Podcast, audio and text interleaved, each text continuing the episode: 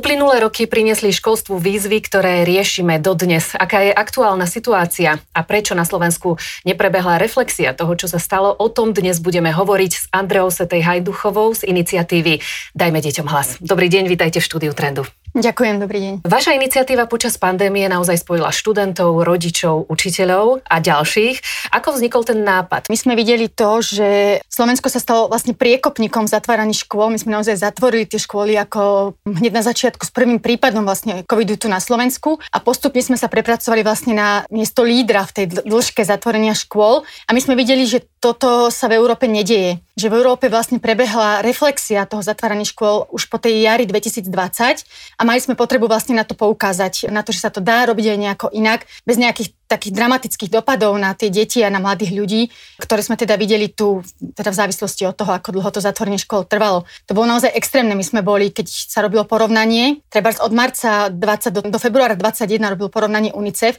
a my sme padli na úroveň Kenia a Etiópie. My sme boli 148 v tom celosvetovom porovnaní dĺžka zatvorenia škôl. Takže dalo sa to naozaj inak a mali sme potrebu na to upozorniť. Uh-huh. Naozaj nelichotivé čísla, už teraz, ktoré ste spomenuli, my si to rozoberieme podrobnejšie, ale vy ste teda pravidelne upozornili upozorňovali na viaceré tie nepriaznivé účinky pandemických opatrení, ktoré dopadali na tie školopovinné deti. Čo momentálne a spätne považujete za také najväčšie negatívum? Spätne asi práve to, že teda neprebehla tá reflexia toho, čo sa dialo. My vidíme, že vonku sa táto reflexia naozaj deje. Je to téma, ktorá sa rozoberá médiami. Napríklad pred letom mal veľký článok o tom Economist, ktorý to nazval, že naozaj tie straty vo vzdelávaní boli globálnou katastrofou. U nás teda nebeží tá reflexia. Také asi ďalšie veľmi silné negatívum je, že ak sme verili, že ten prístup k deťom a k mladým, e, ak školám povedie k tomu, že konečne sa naozaj stanú prioritou reálnou, nielen deklarovanou, tak ani to sa nestalo. Nemáme žiadne nejaké programy kompenzácií.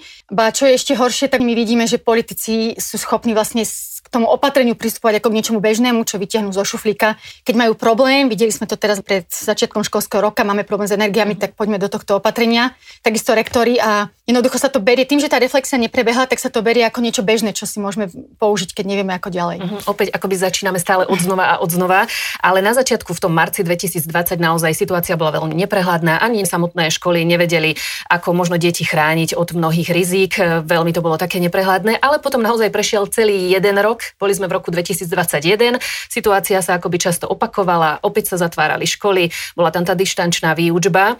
Čiže ak by sme sa mohli pozrieť na to, čo ten štát mohol urobiť inak už potom, neskôr, keď sa už niečo urobiť dalo. My sme videli, že tie krajiny už po tej jari 2020 si urobili tie také prvé hodnotenie mm-hmm. dopadov a oni už to v tom ďalšom roku školy napríklad vôbec nezatvárali. Boli krajiny, ktoré naozaj nezatvárali, ja neviem, Švédi, Švajčiari a tak ďalej. Boli krajiny, ktoré keď zatvorili v tom školskom roku 21 22, tak ich zatvorili veľmi rozumne, že naozaj to treba pridali týždeň k prázdninám, napríklad Francúzi k veľkonočným prázdninám pridali týždeň, ten týždeň mm, potiahli potom výučbu v lete.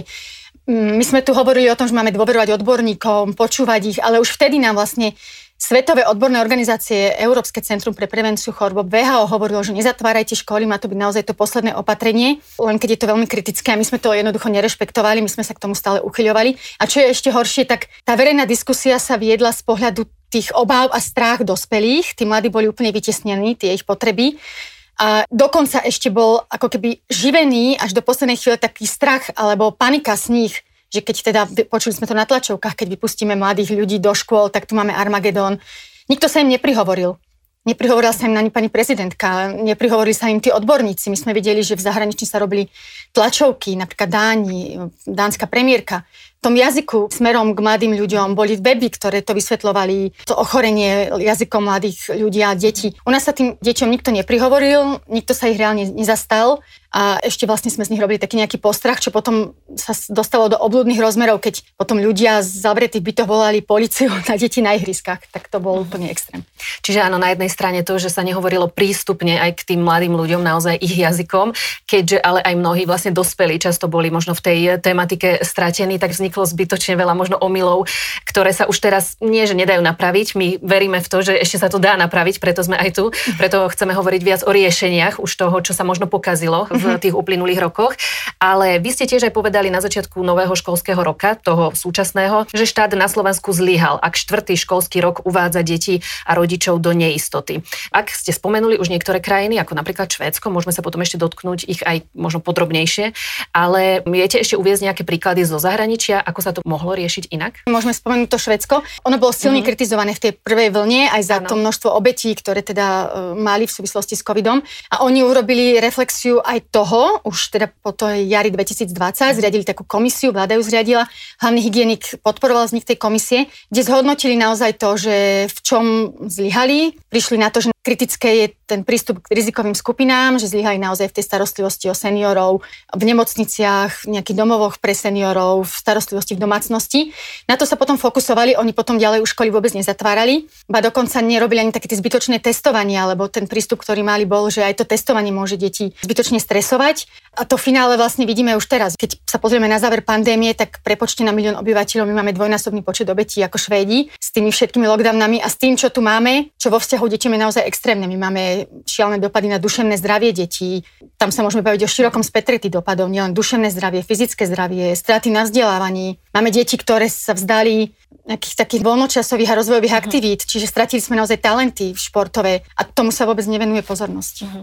Vy ste komunikovali aj s ministerstvom školstva, kde sa vlastne riešilo tá športová otázka, alebo respektíve teda ako sa môže aj ten voľný čas stráviť a prečo u nás boli zatvorené aj športoviská v čase, keď už v iných krajinách deti športovali a dodržiavali sa tam možno nejaké aspoň opatrenia, ale predsa len tie deti neboli úplne odtrhnuté od toho svojho bežného života, ktorý predtým poznali. Prečo by sa už k nej naozaj tie školy nemali uchylovať? Naozaj sa o tom diskutovalo v súvislosti s energiami, keď už štát naozaj nevie zabezpečiť takú bazálnu vec, ako je svietiť a kúriť. A teda vieme o tom, aké dôsledky, že deti boli za tie posledné tri školské roky, keď to úplne spočítame uh-huh. pri mhm. tých starších deťoch, tak to je 12 mesiacov, kedy reálne neboli v škole. Čiže my už sa naozaj nemôžeme baviť o nejakom zatváraní škôl a ak nevieme naozaj ani svietiť a kúriť, tak potom je na mieste podľa mňa otázka, či sú správni ľudia na správnom mieste. A preto by tá téma nemala byť na stole, lebo deti stratili e, veľa vo vzdelávaní. My to nemáme ani zmapované. My vieme dáta vlastne z e, iných krajín, kde to teda zmapované majú. Svetová banka teraz v spolupráci s UNICEFom a s UNESCO robila takú štúdiu a oni hovoria, že teda tie straty sú niekoľko mesačné a deti, ktoré jednoducho pred pandémiou nevedeli prečítať jednoduchý text, teda hlavne tie krajiny s nízkymi a strednými príjmami, to bolo 57%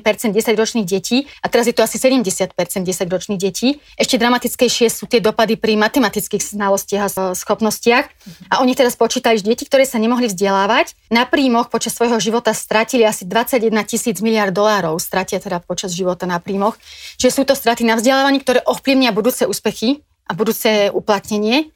Potom sú to straty na duševnom zdraví. To tiež nemáme u nás napríklad zmapované, sú len veľmi čiastkové informácie, ktoré vidíme. Teraz v lete vyšla e, štúdia NCZD, ktorá hovorila, že nám sa zastavil trend poklesu samovrážd. Samovraždy medziročne narastli v tom roku 2021 a narastli extrémne práve v tej skupine 15 až 19 ročných detí.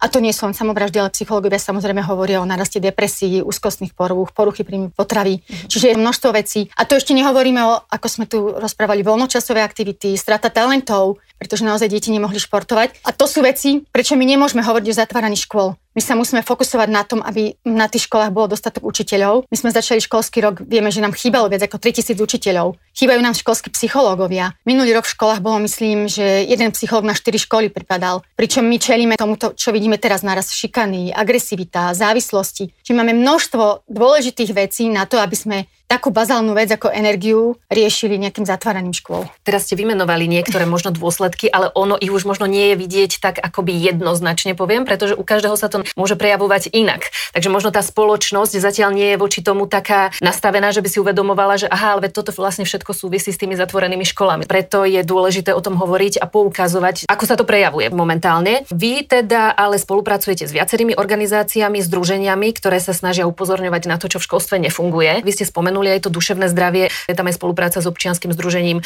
IPčko, ktoré upozorňuje, že na Slovensku sa zanedbáva teda starostlivosť o duševné zdravie mladých. Na čo je ešte potrebné upozorniť v tejto súvislosti? Často, keď je človek aj na rôznych stretnutiach ohľadne toho, ako by sa školstvo malo ďalej vyvíjať, tak sa hovorí o všetkom, len nie o tých študentoch samotných, ktorí a žiakoch, o ktorých by to teda najmä malo byť. Takže v čom sa možno cítia študenti aj školáci, tí menší, nevypočutí tou súčasnou spoločnosťou? Ono to naozaj takisto vychádza z tých prieskumov dlhodobo a opakovanie, že cítia, že ich názor dospelých ľudí ani politikov nezaujíma Môžem zase povedať taký aktuálny prieskum. Minulý rok 2021 robila Juventa spolu s Centrum pre výskum etnicity a kultúry. Asi tisícka stredoškolákov tam bola zapojená a 7 z 10 povedalo, že majú pocit, že ich názor dospelých ľudí nezaujíma napriek tomu, že si myslia, že majú čo povedať, že majú relevantné témy.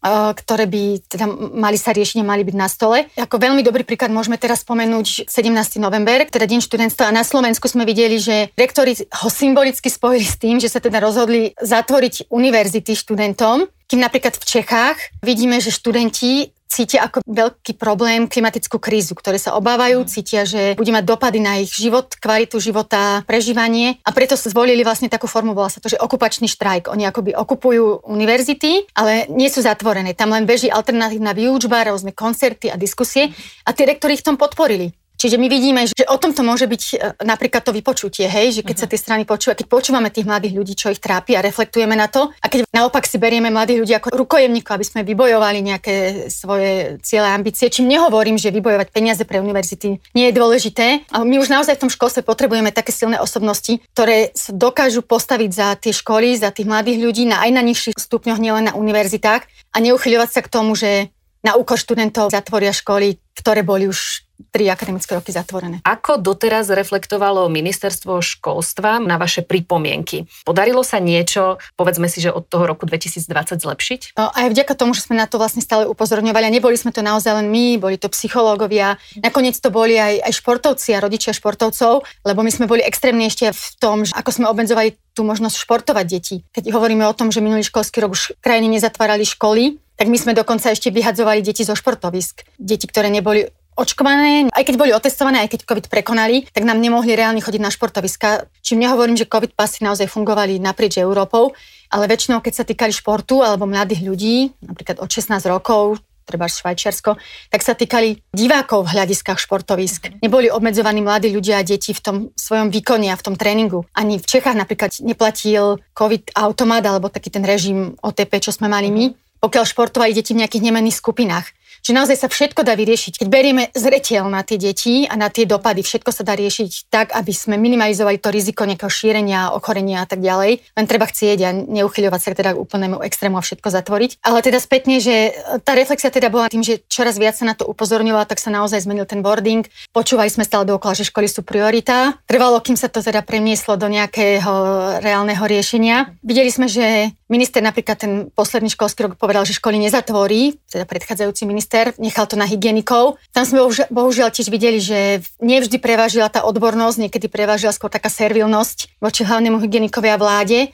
Lebo keď sme si pýtali napríklad dáta, prečo zatvárajú plošne školy v jednotlivých regiónoch, to, čo sme videli, tak oni nemali vždy konkrétne dáta zo škôl. Jednoducho oni zatvárali plošne, pretože dostávali nejaké hlásenia o triedach v karanténe, ale nevedeli nič o šírení v školách Často boli tie školy zatvorené, pretože napríklad my sme mali veľmi prísne tie podmienky. Čiže ochorel jeden učiteľ, ktorý prešiel štyrmi triedami a zavrel 4 triedy a doma sme mali 4x30 zdravých detí skoro na dva týždne aj toto bol taký ten extrém. Mhm, že neodrážalo to úplne áno, tú realitu, áno. aká bola na škole. Ale začalo sa naozaj minimálne o tom hovoriť a, a teda nakoniec sme sa dopracovali k tomu, že, že teda tie školy sa otvorali, ale rozhodne nie medzi prvými. Naozaj uh-huh. ich predbiehalo množstvo ďalších aktivít a to je veľká chyba, lebo napríklad aj, aj vedci, odborníci keď sme mali ešte doma stredoškolákov a deti zo základných škôl, tak už riešil Úrad verejného zdravotníctva opäť, Slovenská akadémia vied, konzilium odborníkov riešilo tak tie štúdie, že ako sa šíri vírus na štadionoch a ako môžeme vrátiť tisícky ľudí na štadióny. To bola jar 2021 a my sme mali ešte stále doma stredoškolákov a deti z základných škôl od 11 rokov, čo bolo úplne šialené, že 11-ročné deti boli doma skoro 10 mesiacov. Vy ste v rámci iniciatívy Dajme deťom hlas sa začali tiež zaoberať akýmsi odpočtom toho, teda čo sa dialo, keď sa vrátime k ekonomickému pohľadu celej veci, čo sa dialo v školstve od roku 2020.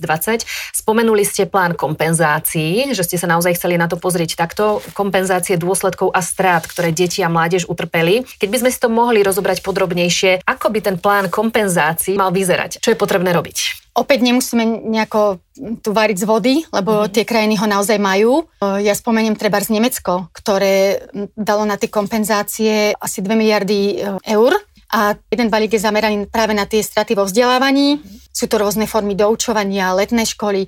Druhý balík je venovaný práve tomu, nemecká vláda vlastne hovorí priamo, že uvedomujeme si, že deti stratili mnoho vecí, nielen vzdelávanie, stratili kontakt s rovesníkmi, šport, hranie, rozprávanie, chodenie na kultúru, cestovanie Čiže ten balík potom zahrňa aj rekreačný balíček 100 eur na letné trávenie času v lete, rekreačné pobyty. Tam školy dostali peniaze na také mimo vzdelávacie činnosti, čiže naozaj môcť s deťmi odísť e, mimo školy, vzdelávať sa mimo školy. Samozprávy dostali peniaze na podporu alebo teda organizovanie nejakých letných aktivít a táborov.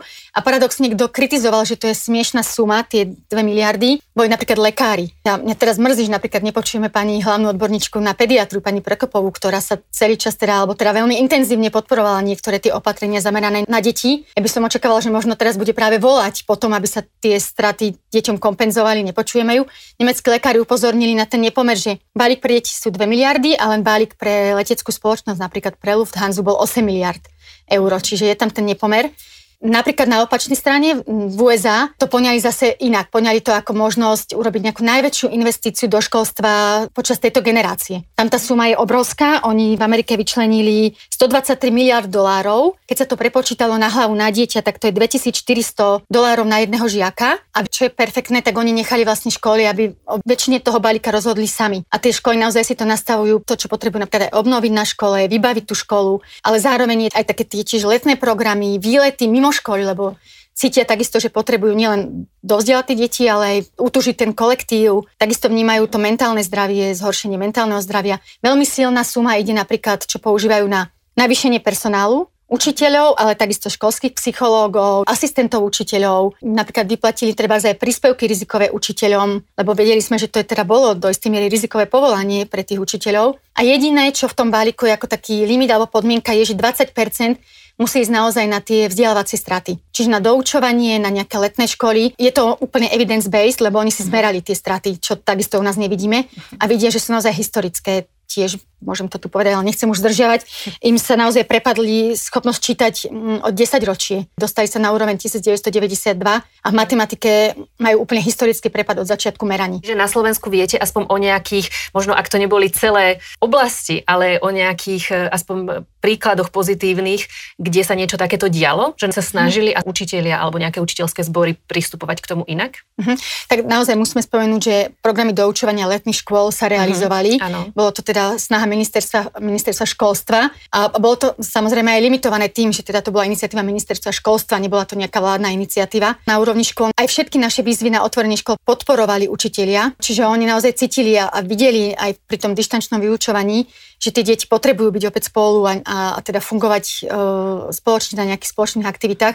Čiže mnoho, mnoho škôl, okamžite ako sa to dalo, tak sa snažilo dobehnúť školy v prírode, lyžiarske výcviky. Nemali v tom nejakú veľkú podporu. Je tam taký limit v zákone, napríklad školy v prírode musia byť len v prvom stupni základných škôl. Keď sa to nestihlo, tak neurobili sme ani to minimum, že sme napríklad predlžili tú možnosť čerpať tie peniaze deťom. Preniesť, akoby ďalej, nie, nebola uh-huh. tá možnosť, či naozaj školy, keď chceli, tak nevždy mohli, ale snažili sa maximálne. Hovorím to, doučovanie letné školy sa diali. Bol veľmi chabý pokus, ktorý si možno viacerí pamätajú na podporu voľnočasových aktivít detí. To boli tie slávne voľnočasové poukazy, ale už pri príprave bolo zrejme, že tam sú úplne iné ambície, než pomôcť tým deťom a, a tak to aj dopadlo. To bolo nastavené tak zúfalo, že od začiatku bolo jasné, že, že v realite to tie deti nevyužijú. A tak to aj skončilo. Je to, myslím, presunuté na rok 2025. Podpora voľnočasových aktivít a v realite to úplne urobilo opačný efekt, že to zabilo tú diskusiu ako tým deťom pomôcť. Vy aj dlhodobo popularizujete prácu slovenských vedcov, aj úspešných vedeckých projektov, ste autorkou publikácie, v ktorej ponúkate rozhovory s vedcami, tie najaktuálnejšie, kam sa vôbec môže vyvíjať veda, akým smerom a čo môžeme očakávať aj v tých ďalších rokoch. A ono to všetko je prepojené úzko aj s tými vysokými školami, ako tam bude prístup k nejakému výskumu a tak ďalej. Často, keď si predstavujeme, keď by boli zatvorené tie školy, medici, ale teraz už potom aj volajú samotní tí študenti, že veď oni predsa potrebujú byť v laboratóriách, potrebujú tú prax reálnu, nedá sa všetko virtuálne, najmä v takýchto odboroch eh, naučiť. Čiže vysoké školy sme spomenuli, oni pôvodne ohlásili, že zatvoria od 17. novembra, respektíve, že hrozí takýto scenár. Mm-hmm. Momentálne teda to nie je aktuálne, aj keď vlastne je tam stále problém s tými cenami energií a tak ďalej, čiže ono stále je tam ešte veľa otáznikov a uvidíme, čo bude od budúceho roka. Ono sa to stále rieši, ale možno ak aj vy komunikujete, alebo boli ste aj v kontakte aj s týmito vysokoškolákmi, pocitovali to už naozaj aj oni sami, takže potrebujú sa vrátiť do tých škôl, aj keď možno niekedy mohlo byť aj príjemné robiť skúšky z domu, ale predsa len, že už to cítili, že takto to nejde, tak to vlastne nemôžu sa pripraviť na to mm-hmm. budúce povolanie. Určite a my sme videli aj rozdielný prístup uh, škôl a napríklad boli školy, aj treba len keď zoberieme Univerzitu Komenského samotnú, tak e, školy, ktoré sa snažili aspoň nejakým spôsobom tým študentom pomôcť, snažili sa možno im aspoň prácu v laboratóriách, mm. prírodovedecká fakulta a tak ďalej. Naopak boli školy, ktoré zostávali na tom dištančnom vyučovaní do poslednej chvíle. Vieme, mm. že právnická fakulta veľmi dlho zostávala na dištančnom vyučovaní.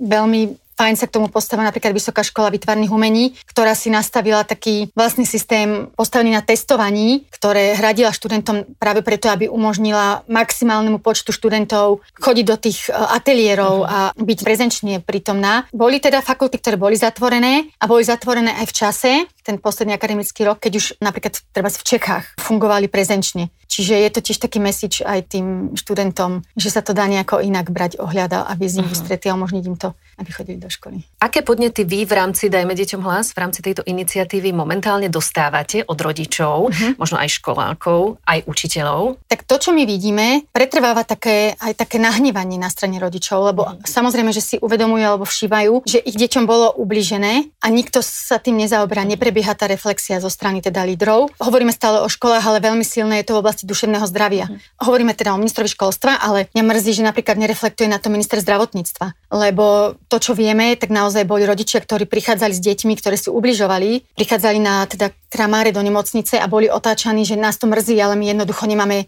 šancu prijať vaše dieťa, musíte si zobrať dovolenku a starať sa o neho samého doma. A my nevidíme, že by sa to nejako menilo. My máme 49 pedopsychiatrov na Slovensku, čas z nich je na skratený úvezok, čas z nich je v dôchodkovom veku. My máme minimum lôžok, je stále asi 120 lôžok akutných na tie deti. Doliečovanie takmer vôbec nefunguje, čiže deti sú prepušťané tak, aby sa rýchle uvoľnili postele a nemajú sa kde doliečovať z tých svojich trápení s duševným zdravím, zlepšovať si to duševné zdravie. Je tu jediné doliečovacie zariadenie, ktoré je v hráni na hraniciach s Ukrajinou, čo je úplne šialené. Tam naozaj nemôže fungovať nejaká spolupráca s rodinami. Psychiatri tu v Bratislave hovoria, že ani nemôžu tie deti posielať tak ďaleko, lebo je to vyslovene neetické, aby ich posielali tak ďaleko od rodiny. A toto tí rodičia vidia, že sa nič nedieje. Teda nereflektuje sa tá situácia. Ale čo je horšie, tak to vidia aj mladí ľudia. A toto ma dosť trápi, lebo mladí ľudia začínajú byť takí tiež sklamaní z toho nášho prístupu a vidia, že my ako dospelí máme úplne iné priority. My nie, nie sme schopní reflektovať alebo prijímať riešenia tých súčasných kríz, ktoré pre nich sú dôležité, treba tá klimatická kríza,